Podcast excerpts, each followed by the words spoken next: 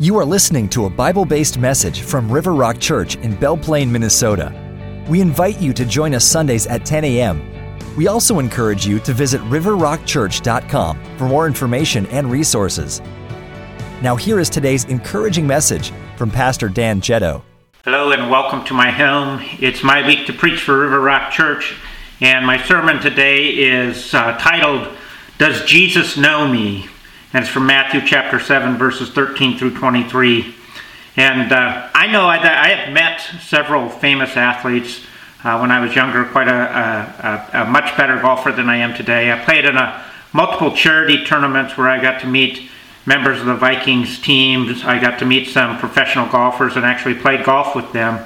And at, at our last church, we actually had a, uh, pit, a pitcher from the Minnesota Twins, a very famous pitcher. I'm not going to say his name he and his wife would attend our church on occasion. But if you were to ask any of those athletes that ran across my path if they knew me, I could almost guarantee that they would say no. And, and why is that? Because my contact with them was casual. Uh, we didn't have intimate conversations. I did not share life with them. They were not in my home eating meals with my wife and I. But the question that's driven by the sermon title is absolutely important and that question is driven by a key verse in here where Jesus tells people that appeared to be doing good things, Get away from me, I never knew you. Basically telling them, You're not coming into my heaven because I did not know you. The deep implications of that question will cause us to think about, well, what's the most important thing in life? And to me, then it comes down to that does Jesus know me? That's the most important thing in my life. That's the most important thing, or should be the most important thing in your life as well. In Matthew 7, verses 13 through 23, Jesus is trying to help the people see what they truly need to go to heaven. And what they need is they need to be known by Him, because those who are not will be cast out of His presence. Heaven is just as real as hell. Hell is just as real as heaven. When Jesus talks about both, we have to trust that he's telling us the truth. Each person, then, to be known by Jesus, has to have an intimate personal relationship with him. And that's what he's talking about. He's talking about how we can do that in these verses. Pa- passage, um, again, Matthew chapter 7, verses uh, 13 through 23. Let's open that and read that uh, together. I've got it here on my notes. It says, Enter through the narrow gate, for wide is the gate and broad is the road that leads to destruction, and many enter through it. But small is the gate and narrow the road that leads to life, and only a few find it. Watch out for false prophets. They come to you in sheep's clothing, but inwardly they are ferocious wolves. By their thro- fruit you will recognize them. Uh, do people pick grapes from thorn bushes or figs from thistles? Likewise, every good tree bears good fruit, but a bad tree bears bad fruit. A good tree cannot bear bad fruit, and a bad tree cannot bear good fruit. Every tree that does not bear good fruit is cut down and thrown into the fire. Thus, by their fruit you will recognize them. Not everyone who says to me, Lord, Lord, will enter the kingdom of heaven, but only the one who does the will of my Father who is in heaven. Many will say to me on that day, Lord, Lord, did we not prophesy in your name? And in your name drive out demons, and in your name perform many miracles, then I will tell them plainly, I never knew you. Away from me, you evildoers. Do you hear the contrast between the truth and the counterfeit in each one of these? There's a true gate and a counterfeit gate. There's a true prophet and a counterfeit prophet. There's a true Christ follower and a counterfeit Christ follower. And each, the true item, points to Jesus himself and a relationship with Him. So, as we look at this passage, we will see Jesus in each truth. And as I talk about that, I want us to understand that Jesus is the, the way. Uh, Jesus is the truth. Jesus is the life. It, it's through Him that we enter the kingdom. And that's the whole point of this. And so it brings us to our bumper sticker for today. I like to have a bumper sticker in each message. It is this To be heaven bound, we must be heaven found. So, what does that mean? It means that if I want to be heaven bound, I need to be found in Christ, in a committed, open, honest, um, completely nothing bared relationship with Jesus Christ. In John chapter 14, verses 1 through 12, Jesus says, Do not let your hearts be troubled. You believe in God, believe also in me. My Father's house has many rooms. If that were not so, would I have told you that I am going to prepare a place for you? And if I go and prepare a place for you, I will come back and take you to be with me, that you also may be where I am. This is wedding language. Jesus is talking like a, a, a groom to a bride, and he's saying, I'm going to go build a room onto my father's house, and that's where we're going to stay, and then I'm going to come back to you and bring you there. So when we talk about this committed relationship, it's like a marriage relationship. When I'm talking about a relationship, having that personal, committed relationship to Jesus, we need to forsake all others and follow only Him. He is the one who is going to get us into heaven. He's the only way. And so we need to forsake all the others and follow only Jesus. As we look at this text, we're going to see a bunch of things that we need to forsake. And so these are my three points. We need to forsake all counterfeit paths we think lead to heaven and enter through Jesus. He is the gate. He is the true gate. We need to forsake all counterfeit teachings and philosophies and cling to biblically accurate teachings. The Bible gives us what we need to know all, all about having that personal relationship with Jesus and how we should live. We need to forsake trying to earn Jesus' love and cling to the truth that Jesus loves us already.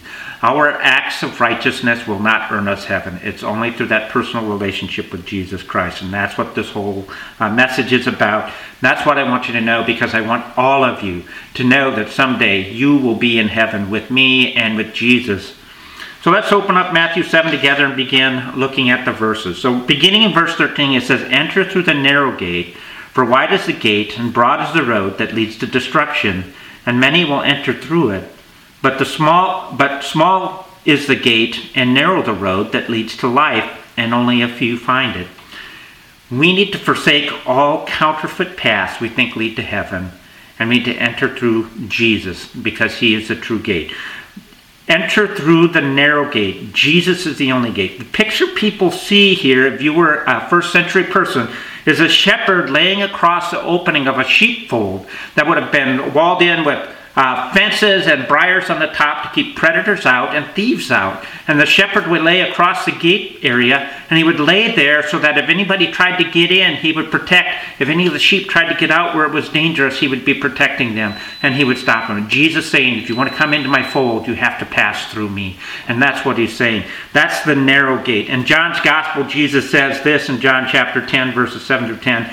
Therefore, Jesus said again, Very truly I tell you, I am the gate for the sheep. All who have come before me are thieves and robbers, but the sheep have not listened to them.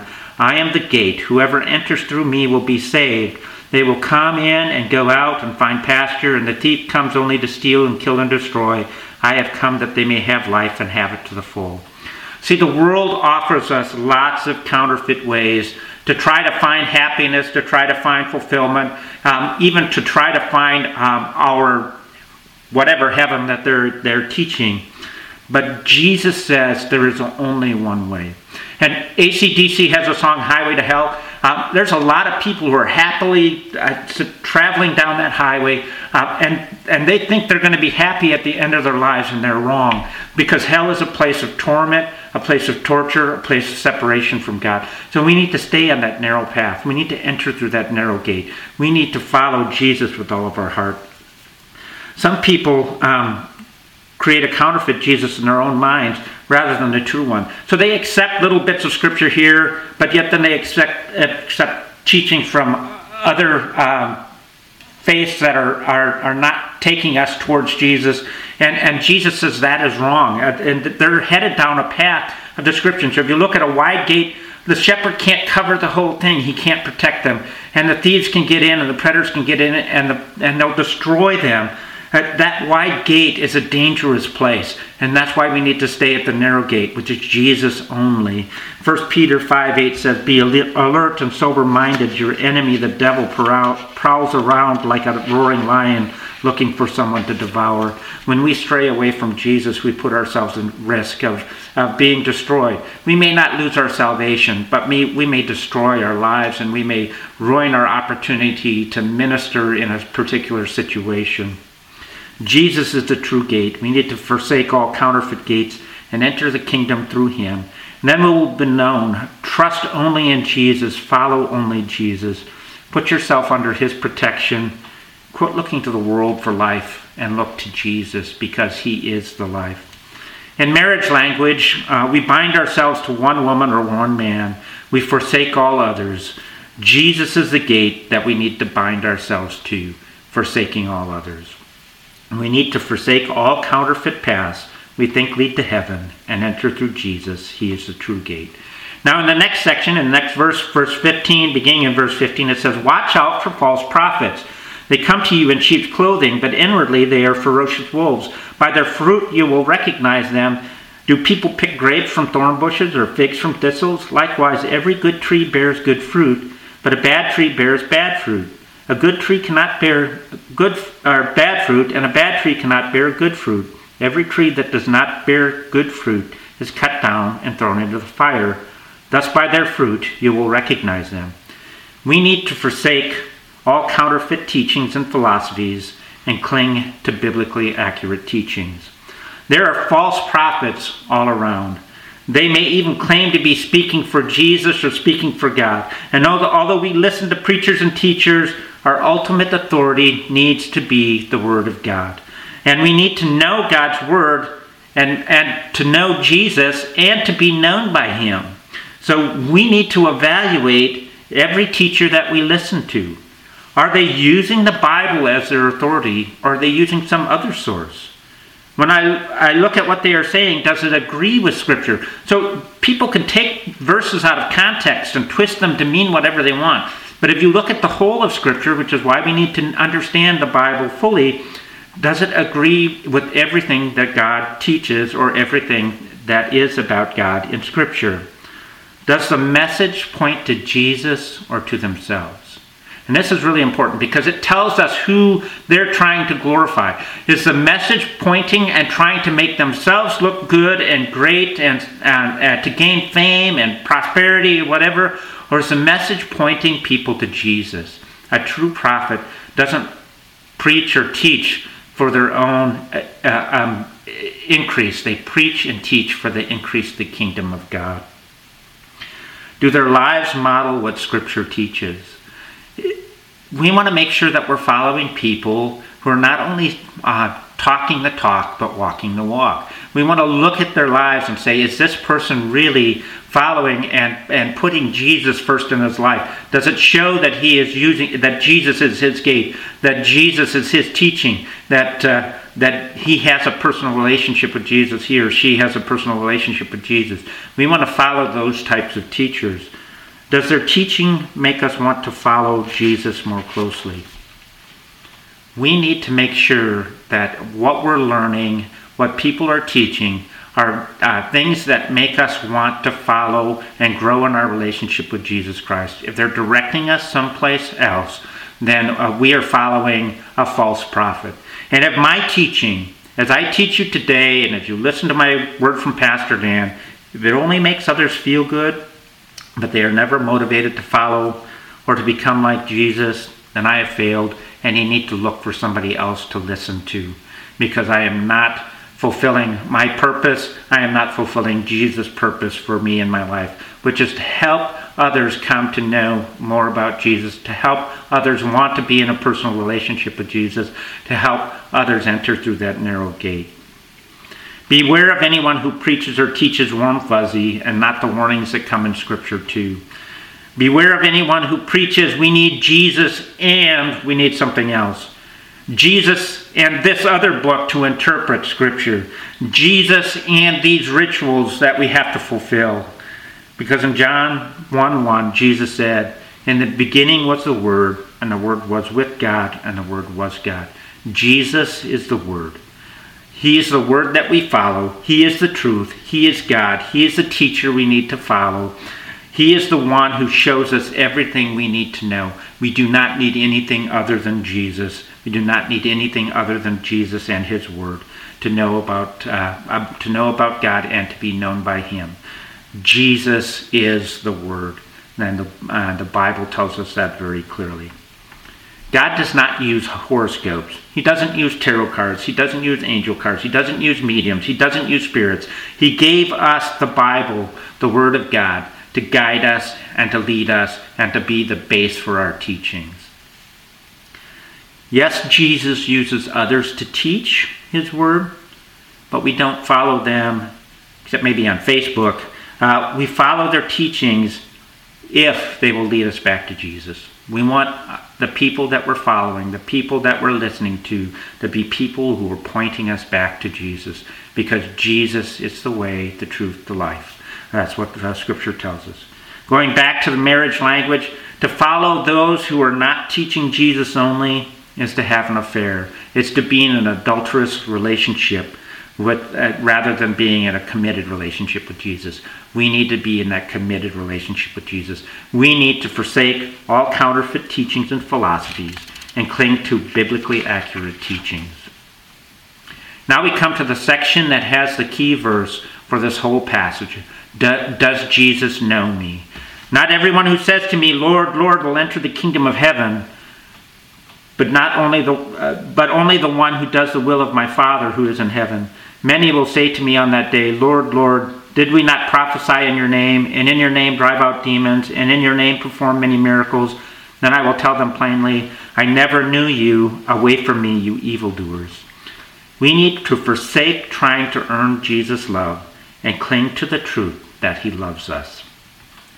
The people Jesus is describing here are ones who appear to be doing right things. They're calling Jesus Lord. Uh, uh, that's a good thing. You know, if, if I look at that Calling Jesus Lord is a good thing. To say that Jesus is the master of my life. Prophesying is in his name. Yes, prophesying in Jesus' name is good too.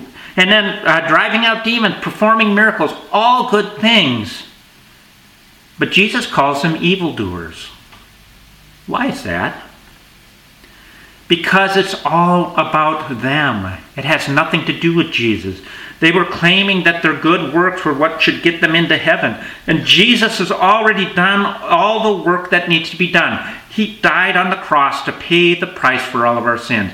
When we say that that death is not enough, that I need to do this too, or, or, I say that these things I need to do so that I can earn heaven, what we're saying is that Jesus' death was not enough. That, that what Jesus said about his death was not enough. We're calling him a liar and we're saying that he is insufficient to save us. And that is not true. And that is why we would be cast out. That is why he calls them evildoers, because they are not teaching the truth that Jesus was teaching. They were trusting in their good works to earn their way to heaven. And Jesus says, I am the way to heaven. They seem to be using Jesus' name as a tool. They're missing the key, being known by Jesus, not just knowing his name and title. Jesus wants to know us personally. He wants us to know Him personally. Now we may be thinking, well, well, Jesus already knows everything, so obviously He knows me. Ah, yes, He knows about me. But He can't truly know me unless I let Him into my life. You see, Jesus does not force Himself on him, upon us. He wants us to desire to have a relationship with Him.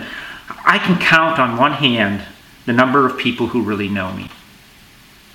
Uh, now, there's people who I've known me, uh, you know, there'll be additional people who've known me in the past, but we've grown apart. They've moved away. So I've changed in the years that we've been separated. And so they know me from the past, but they don't know me today. Um, one of the things, if you know me, one of the things you'll know is that I absolutely hate chewing gum. I cannot stand chewing gum. It makes me nervous as a cat. That's something that somebody who knows me would know because it's an intimate detail in my life. It's a pet peeve of mine. I can't stand it. Now, you can chew gum, it doesn't bother me. But if you're chewing it vigorously, I'm going to probably look away because it's going to start to make me feel uh, kind of goofy because I feel like it's wasted energy. It's kind of where it goes with that. In Revelation 3, verses 19 through 20, Jesus says this Those whom I love, I rebuke and discipline. So be earnest and repent. Here I am, I stand at the door and knock. If anyone hears my voice and opens the door, I will come in and eat with that person and they with me. See, he is waiting for us to invite him into our lives. And in the first part in that verse 19, he talks about discipline, being able to tell us where we're wrong and us being able to receive that. But he says that I want to come in with you and eat with you. And Jesus' time to share a meal with somebody was to, to have the deepest of friendship. You didn't just share a meal with everybody, but you shared a meal with your deepest friends. And frequently they would be eating out of the same bowl, which is common in even Middle Eastern countries today. But he also wants to come to us, not just when we are, uh, want to invite him in, but when we have failed. Jesus wants us to come to him when we have failed. Because when we come to him when we have failed, we show him that we truly trust him. That we trust him with our dirty laundry. We trust him with the ugliness that's in our lives. We trust him with the, the things that we struggle with. And he wants to be there to help us and carry us through that. And he's willing to forgive us. And there's no limit on his forgiveness. He will continue to forgive us if we're in that personal relationship with him. We need to be able to hear when He wants to correct us and listen and change and repent. We need that. In a marriage relationship, when we hurt our spouse, we need to be able to hear them tell us why we and how we hurt them so that we can apologize, so that we can change our ways, so that we can maintain that good relationship. When spouses hurt us, we also need to accept their apologies, and that's what Jesus does for us. When we hurt Jesus because we've failed, because we've sinned, because we've got off the right path, Jesus wants us to come back to Him and repent, and He's going to accept us. Jesus is the God who says that, that if we confess our sins, He is faithful and just and will forgive us our sins and cleanse us of all unrighteousness. We just need to keep coming to Him. We need to be able to pour everything out before Him. This is how we are known by letting Him into all areas of our life. Yes, even the messy stuff that doesn't look very Christian. The relationship begins with trusting in His death on the cross as a single act that pays the price for all of our sins. We have to trust Him with that and recognize that He has told us that that is true.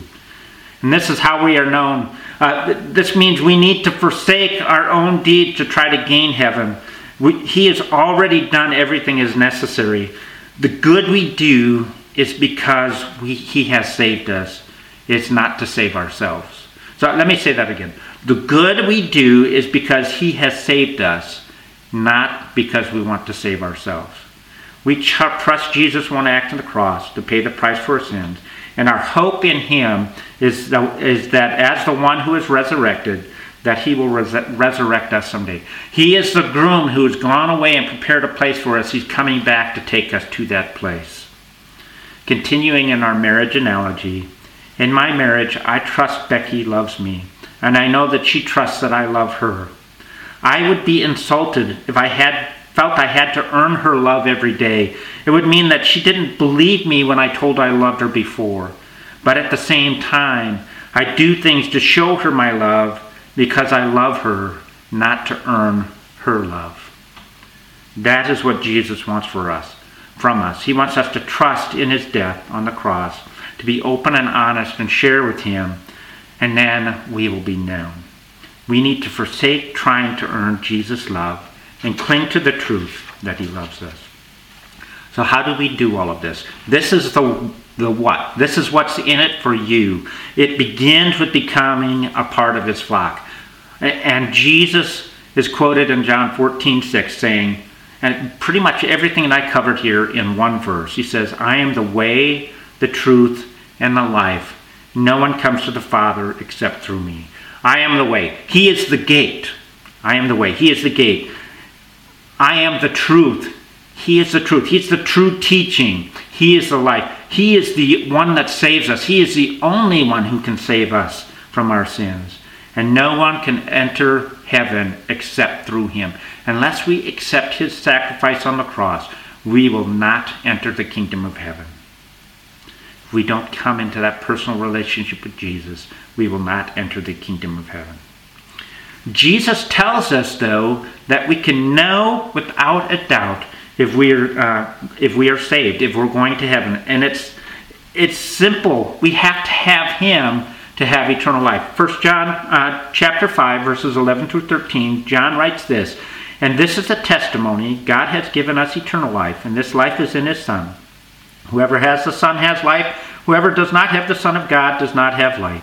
I write these things to you who believe in the name of the son of God, so that you may know that you have eternal life. We can have this assurance by believing that is trusting that Jesus what Jesus has said, that he is the way, we are sinners, and the wages of sin is death, but the gift of God is eternal life. And, and that eternal life is in Christ Jesus. So we can pray and ask Him to come in, confess our need for Him, reject our own acts of righteousness, and accept both His love and the gift of eternal life from Him. And here's how we do this. You, you want, if you want to pray this simple prayer with me, this is a way to do it. Uh, understand that the words of the prayer are not important. It's what's in your heart when you pray that's important. So let's pray. Jesus, please come into my life. I surrender myself to you. I know that I don't deserve eternal life because of my sin. I accept your death as a payment for all my sins, and I want to know you, and I want you to know me. Thank you for giving me eternal life. Amen. If you prayed this for the first time, or maybe again, and want to grow in your relationship with Jesus, please reach out to myself or to Pastor Chris you can find information on how to reach us at riverrock.com. There's a phone number. You can call Pastor Chris if you want to get a hold of me. Uh, there should be a, an email address for me in there. Leave us a, or call me on my cell phone. Uh, leave me a voice message. If I don't pick up, I'll call you back. But if you want to be found in heaven, you need to ensure that you are heavenly bound. Uh, let me say that in a better way. We want to be heavenly bound, which means we need to be found in Christ. Have a great day. You've been listening to a message from River Rock Church. River Rock Church exists to help people of all ages connect to Christ and live well lives. W stands for worshiping, E for encouraging, L for learning, and L for loving. God wants you to be well. Visit riverrockchurch.com for our latest news and to access resources to help you and the people you care about live well lives.